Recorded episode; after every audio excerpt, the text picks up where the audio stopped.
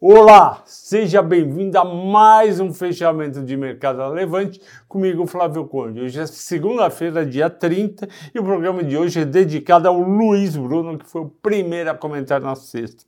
Bovespa começou positivo, mas logo em seguida a Petrobras negativou. E por que, que ela negativou? Porque o presidente Bolsonaro fez a declaração que caso a Petrobras aumentasse o preço do diesel, isso ia quebrar o Brasil. As ações já tinham tido a notícia negativa na, segunda, na sexta-feira que passou que o estoque de diesel estava pequeno. 20 dias para produtores, refinarias, 38 dias para o Ministério de Minas e Energia não existe nada pior do que faltar produto para vender. Uma coisa é você vender um produto não reajustando o preço para o nível ideal. Outra coisa muito pior é você não ter o produto para vender. Lembrando que hoje foi Memorial Day nos Estados Unidos e as bolsas não abriram. No final, o nosso Ibovespa fechou com 0,81 de queda a 111.032 pontos. E a pergunta é: será que acabou a nossa alta, não dá para saber ainda. A gente está muito linkado ao preço do minério de ferro, que eu acho que vai continuar a subir porque a China está reabrindo com Xangai, o preço do petróleo, também o que vai ser feito da Petrobras e, e inflação também impacta aqui mais os Estados Unidos. Então não dá para falar se o movimento terminou, eu acho que ainda continua positivo. O dólar fechou estável em 4,75, as cinco mais negociadas, Petro 4 menos 2,1, fechou a 29,94, Vale 3 subiu 1,3 a 86,86, Banco do Brasil caiu 2,636,07, por quê?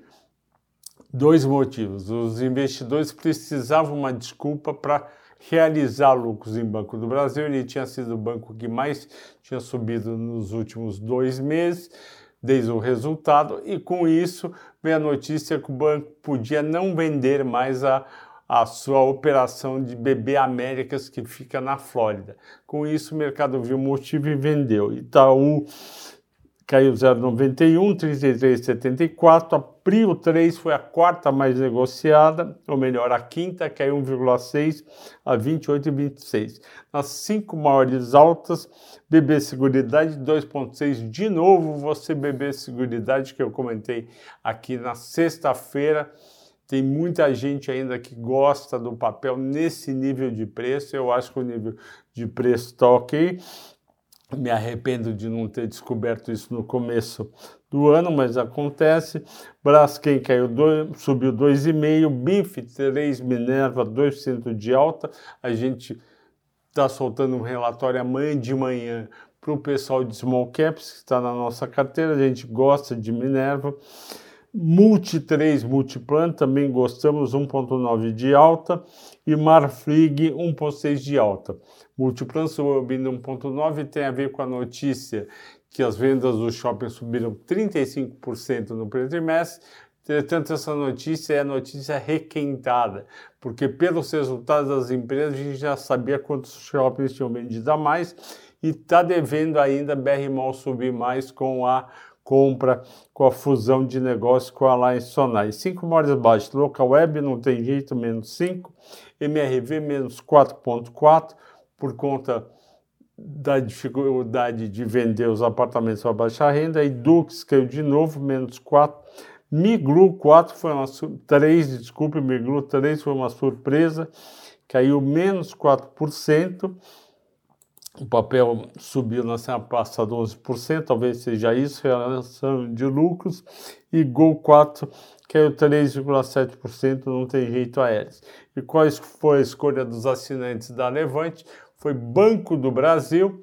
O Banco do Brasil é um banco que quando eu, quando eu fiz no começo do ano aquele aquele mata-mata Banco do Brasil, Itaú, Santander e Bradesco, ele ficou em segundo lugar com em potencial de valorização mais mais é, dividendos, só perdendo para o Itaú, com a vantagem que ele estava cotado a só 63% do valor patrimonial, Eu falei que a média histórica era 90%, foi agora com essa alta do ano, foi para 76%, e eu acho que continua, continua muito barato. Porém, a gente está no mês de maio, terminando maio, vai começar junho e cada vez mais as pesquisas eleitorais vão impactar o preço das ações. Reparem que hoje caiu justamente as estatais, Petrobras, Eletrobras e Banco do Brasil. Portanto, a minha visão é que está pegando mais a questão eleitoral e o, o principal, o, o, candidato em primeiro lugar nas pesquisas, que ganharia hoje seria o Luiz Inácio da Silva, e a gente sabe o que aconteceu na época dele, o desenvolvimento econômico foi muito bom, o país cresceu bastante, depois veio a Dilma, aí não aconteceu isso, teve recessão e teve muita intervenção nas estatais, principalmente na Petrobras e na Eletrobras. E a Eletrobras caiu de preço por conta do quê? Por conta do da privatização no dia 9. Viu, é, Flávio? Mas a privatização de Eletrobras não é boa para a empresa? É boa. Só que, na minha opinião, já está precificado o, o que tem de bom. E, além disso, quem quer comprar na privatização no dia 9, vende hoje para ver se o papel cai na, na direção dos 40 reais, estava quase 44 e compra mais barato. E antes de terminar, eu queria avisar a todos que eu vou estar na CNN hoje às 8h45 no programa Grande Debate e vai ser so, sobre investimentos, focando se o investidor e quem tem cotas do FGTS deve ou não entrar na privatização da Eletrobras. Assista o programa hoje na CNN às 8h45. Obrigado, pessoal. Até amanhã. Bom descanso.